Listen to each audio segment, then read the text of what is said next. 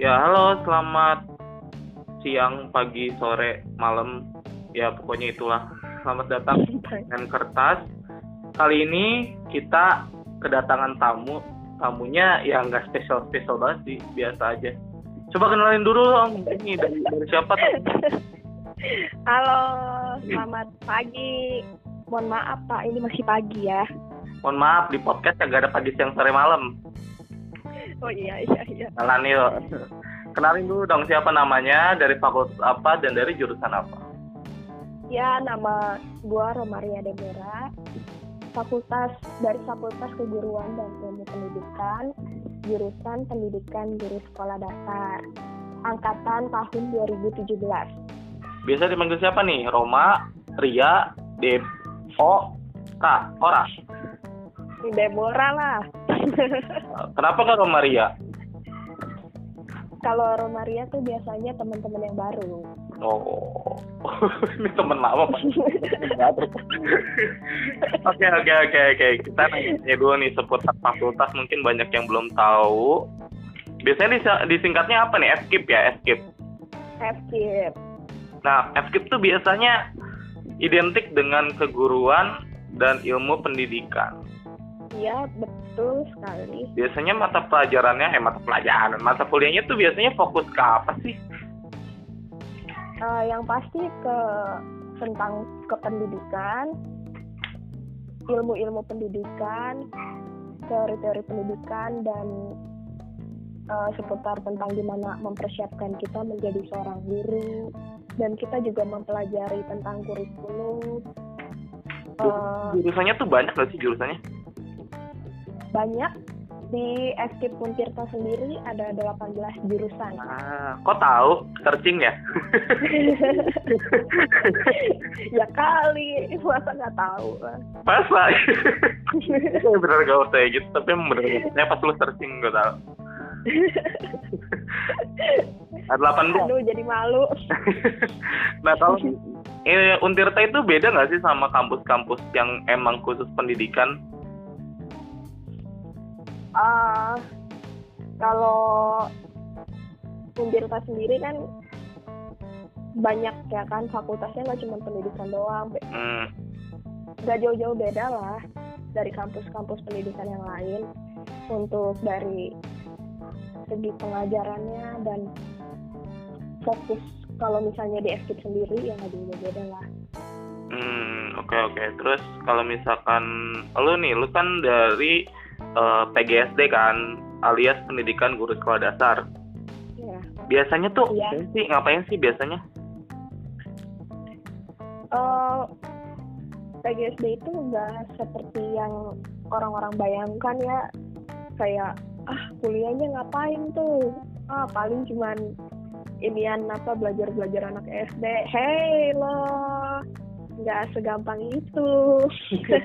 Oh susah. Susah berarti susah. Menjadi guru itu emang gampang? Enggak lah, kan banyak yang harus dipelajari untuk menjadi guru yang baik tuh seperti apa, yang profesional tentunya. Tapi emang uh, lu masuk jurusan ini sesuai dengan yang lu mau atau lu sebenarnya cuma kecemplung aja? Sebenarnya ini saran sih. Oh. Tapi lu Bukan. masuk salah satu pilihan lu di awal. Biasanya kan maba-maba nih suka kayak, ah mau ngambil P G S D nggak ya? Tapi saya banyak. Atau ah mau ngambil jurusan apa ya? Tapi P G S D S D doang. Ntar gue nggak berkembang. Ada tuh yang kayak gitu. Kalau gimana tuh? Kalau gue, gue sih sebenarnya bukan mau ngambil P G S D dulunya. Mm-hmm. Waktu itu gue pengen ngambil geografi karena aku suka banget sama geografi. Iya, terus kenapa jadi ngambil P G S D? Karena dibilang kan sama nenek gue, nenek gue kebetulan dia man sekolah. Jadi guru S D aja, soalnya uh, untuk kerjanya banyak gitu, maksudnya sekolah S D tuh kan banyak banget. Ya sebenarnya emang harusnya sih, emang harus jadi guru S D gitu normalnya. Tapi gak semua lulusan jurusan P G S D bakalan jadi guru S D. Contohnya jadi apa tuh? Ya banyak juga, ada juga yang kerja eh, misalnya di bank. Oke, ngambil lahan anak E B ya berarti ya. Banyak yang menyimpang juga loh, jangan salah. Wah, menyimpang, menyimpangnya positif negatif nih. Ya harusnya ke positif lah. Kira-kira lu gimana nih? Bisa juga. Bisa juga apa? Ya. Bisa juga apa? Bisa juga apa? Bisa juga. Ya kalau mau lanjutin S dua bisa jadi dosen. Hmm, oh iya benar sih, benar. Iya kan? Iya, iya. Gimana nih perasaan lo ketika lo uh, akhirnya dapatnya di P G S D alias di jurusan yang sebenarnya nggak terlalu pengen, tapi akhirnya lo malah ada di sini? Perasaan gue sih biasa aja, cuman gue kayak apa ya? Awalnya nih gak niat, niat gak niat sih belajar gitu ya. Hmm. Gitu. Terus kesannya lu gimana?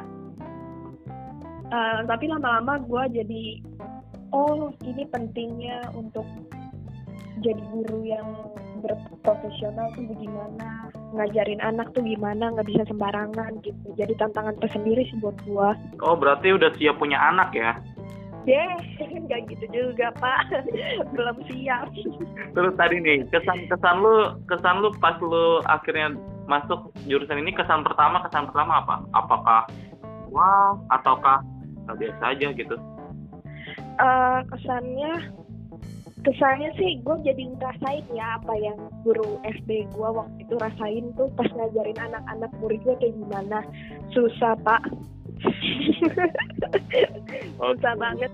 Berarti itu pandangan, pandangan orang yang ngomong ah P G S D mah ngapain cuma ngajarin bocah doang itu salah ya? Salah, salah banget, salah besar. Apalagi kita harus menghadapi anak-anak yang berbagai macam karakter, latar belakang, sifatnya, terus ke minat bakatnya beda-beda. Nah terus nih uh... mitos dan fakta di jurusan lo ada atau nggak sih? Mitos dan fakta uh, ada sih. Apa? Yang itu? Paling tenar tuh paling yang kayak tadi yang gue bilang ah jurusan P G S D tuh belajarin mah gitu-gitu doang, apa sih yang dipelajarin kayak gitu kan? Hmm. Itu tuh mitos. Itu bikin kesel banget sumpah. Itu nggak segampang yang dikira ya belajarnya, mohon maaf. Keluh kesah anaknya ini berapi-api banget gitu, kesel sama orang beranggapan seperti itu ya. Iya kesel banget, ini coba deh sehari aja buat belajar di P G S D itu seperti apa gitu. Tapi dengan anak-anak gua, seperti gua, apa iya gue aja gue aja sebagai uh, orang yang bukan di jurusan P G S D, gue tuh kerasa ngajarin anak bocah tuh susah banget. Asli gue nggak bisa diam anaknya. Pusing kan? Ya, ap- iya. Apalagi anaknya yang badung-badung kan. Uh-uh. Udah kayak gitu. Aduh. Emang orang-orang tuh kudu dibasmi. Sebenarnya sih mereka tidak nakal ya sebenarnya. Mungkin rasa taunya tuh peng- lebih banyak. Akhirnya pengen banyak taunya. Jadinya begitu tingkahnya gitu loh. Terus nih. Tapi itu tantangan tersendiri sih. Uh, terus hal yang seru dari jurusan lo ini menurut lo tuh apa? Hal yang seru? Mm-mm. Ya serunya sih kalau gue pribadi sih uh, apa ya? Mungkin dari teman-teman gue sendiri sih yang bikin gue semangat kuliah juga. Terus uh, nih ada pesan nggak untuk uh, orang-orang yang mungkin mau mengambil jurusan ini, apakah lu harus uh, siapin mental atau gimana pesan untuk mengambil jurusan ini, atau mungkin yang lagi bingung nih gue beneran harus ngambil P G S D atau enggak ya gitu? Uh, bagi yang untuk yang ngambil jurusan P G S D yang pengen ya atau yang minat, kalian banyak harus mempersiapkan diri karena gimana ya, uh, pasti banyak tantangannya, Kalian juga harus banyak pengetahuan up to date tentang dun- uh, sekolah-sekolah, pelajaran pelajaran-pelajaran, cara mengajar, terus kurikulum, mempelajari kurikulum, mengembangkan pem- mengembangkan uh, uh, belajar mengajar kayak gimana gitu, materi. Terus habis itu kalau gak minat, sayang di kaliannya gitu loh. Kalian ngikutin saran orang, terus kalian kecebur sendiri, gak seperti yang kalian bayangkan, ternyata oh begini, ternyata begini, begitu gitu. Sehingga kalian malas kuliah, terus kalian juga gak fokus, ogah-ogahan, akhirnya jadinya ya begitu. Nanti kalian jadi guru, jadi guru ya berdasarkan ogah-ogahannya kalian gitu, nggak bisa kayak gitu. Terus lo lo nyesal nggak di jurusan ini? Sebenarnya enggak sih, enggak. Gue pribadi sih karena lama kelamaan gitu ya, banyak motivasi dari temen, terus dari sahabat, terus dari keluarga. Ya akhirnya gue bisa nerima, terus gue akhirnya mempelajari dan memposisikan diri, harus bisa beradaptasi. Oh ternyata gue harus jadi calon guru yang seperti apa gitu. Hmm, terus nih kita masuk ke uh, bagian K K M kali ya. K K M. Nah, biasanya jurusan lo ini kalau misalkan K K M offline itu kan biasanya di sebuah daerah, wilayah, atau tempat kita K K M itu ada kelompok belajar, yang mana pasti jurusan lo dong yang turun tangan untuk hal itu biasanya. Iya. Iya. Terus kalau kondisi saat ini, gimana cara lo untuk K K M, kan kuliah kerja mahasiswa yang dimaksudkan untuk bertujuan uh, membantu masyarakat lah gitu. Uh-uh. Nah kalau lo nih di kondisi seperti ini tuh kayak gimana sih? uh, berasa nggak K K M sih sebenarnya. uh, karena nggak, ya gue sendiri sih nggak nggak nggak ngerasain dapetnya gitu loh, dapetnya K K M yang sebenarnya tuh kayak gimana. Jadi ini sebenarnya bukan kuliah kerja mahasiswa, jadinya kayak sebagai formalitas emang K K M tuh harus ada gitu. Tapi di, di pandemi ini kan ya apa boleh buat, kita harus memenuhi kewajiban kita juga kan. Betul, harus, betul, betul. Iya kan, terus emang sulit sih online kayak gini. Kita juga harus mem- memper memperkecil per, apa ya? apa ya uh, pertemuan kita juga jarang gitu. Terus dengan semuanya serba online-online sedikit sulit sih bagi gua gitu, menurut gua gitu. Nah, sulitnya tuh karena misalnya apa ya uh, koneksi internet yang kadang-kadang oh. aduh kayak kita ini ya, kita susah yeah, juga kan. Kita ini bikin podcast juga. Ini telepon biasa aja. Tetap masih sinyalnya ada nggak ada? Nggak, siapa yeah. yang salah itu? Kan, uh, apalagi kebanyakan tentang pandemi kayak gini, apa yang harus kita buat kita juga bingung. Karena enggak. Iya paling yang berhubungan dengan COVID, kita bukti contoh konkretnya mungkin ya kayak pembagian masker, hand sanitizer, disinfektan, paling kayak gitu kan. Sementara berarti Sarusnya. Untuk konten lu biasa mungkin rada gimana gitu ya, takut nggak nyampe gitu ya. Iya, padahal yang kalau misalnya kita kayak K K N sebelum pandemi ini, yang sebelum-sebelumnya kan kita melihatnya seru, berbaur dengan masyarakat, ada bukti kerja nyatanya, misalnya buat kayak apa taman belajar atau buat konstruksi bangunan yang memang berguna untuk masyarakat, ya kan.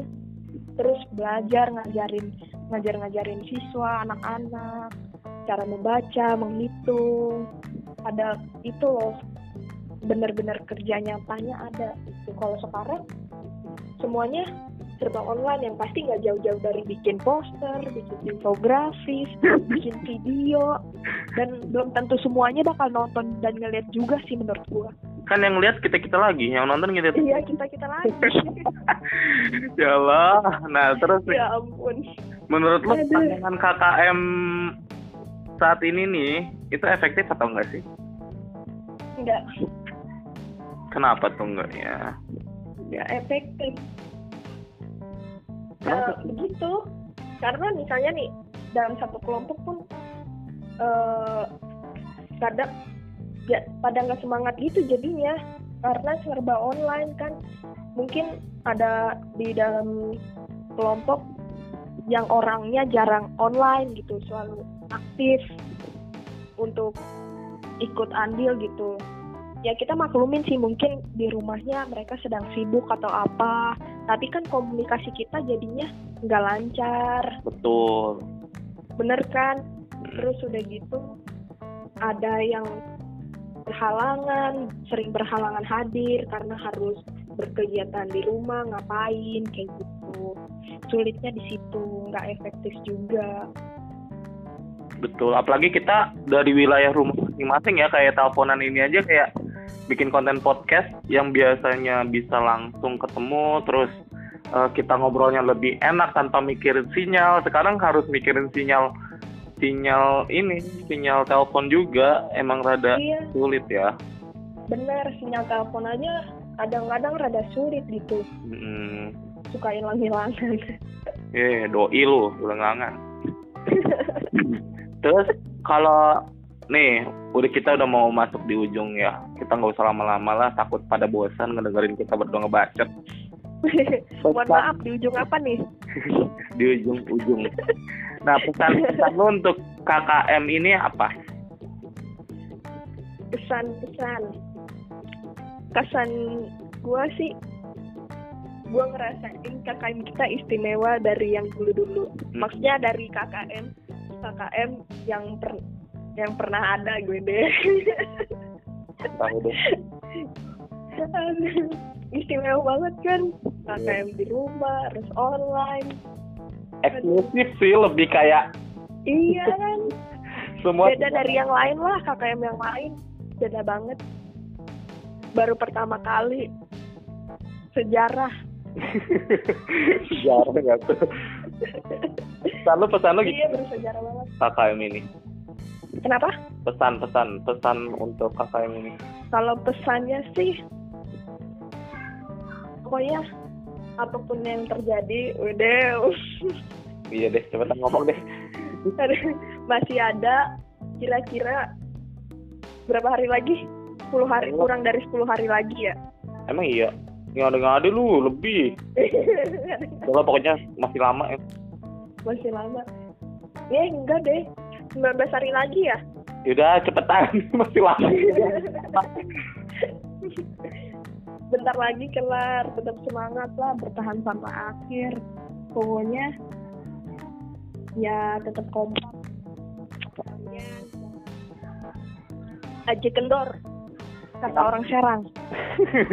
Harapan tuh untuk K K M ini atau K K M berikutnya tuh seperti apa? Harapannya sih K K M kita menjadi percontohan ya, karena ini pertama kali dilakukan yang seperti ini. Dan untuk kedepannya ya semoga pandemi ini segera berakhir dan kalian-kalian yang belum K K M bisa lebih baik lagi gitu. Amin. Nah, iya kan? Ini Deborah. Akhirnya. Nah, gue mau yeah. dulu ya.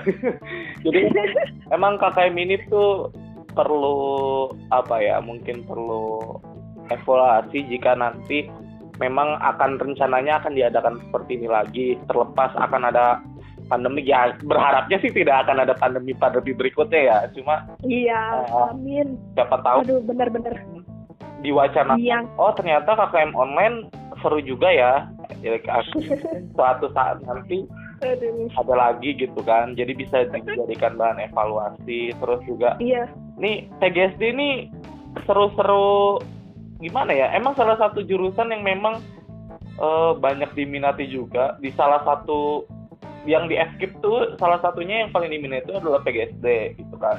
Ini juga banyak, jadi bener buat kalian semua yang mau ngambil jurusan P G S D harus persiapin diri. U T B K, S B M P T N itu harus benar-benar uh, di ini ya dipikirkan dengan baik, karena iya. nggak nggak nggak apa ya nggak semuanya tentang P G S D yang kalian tahu itu Uh, Pak sesuai dengan apa yang ada di lapangan, betul tidak? Iya, betul sekali. Nah, mungkin itu aja dari episode kali ini tentang P G S D. Sebenarnya kita P G S D ada dua, tapi P G S D satunya ntar aja belakangan ini ya, sekarang ya Pak. Mungkin lebih lengkapnya sama dia ya Pak. Oh, dia lebih pinter ya dari dari kamu. Kurang ajar sekali.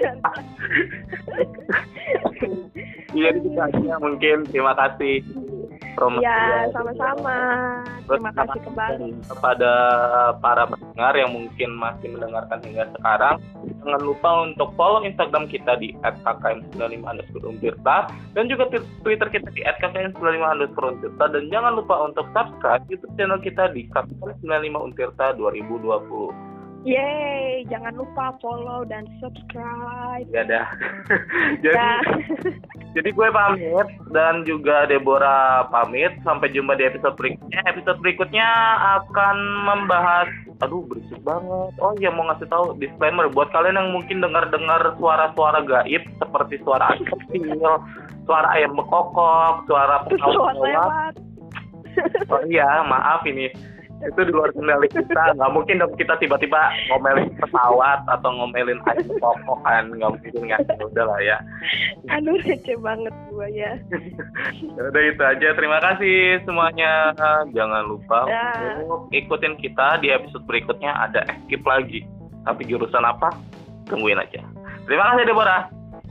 Terima kasih.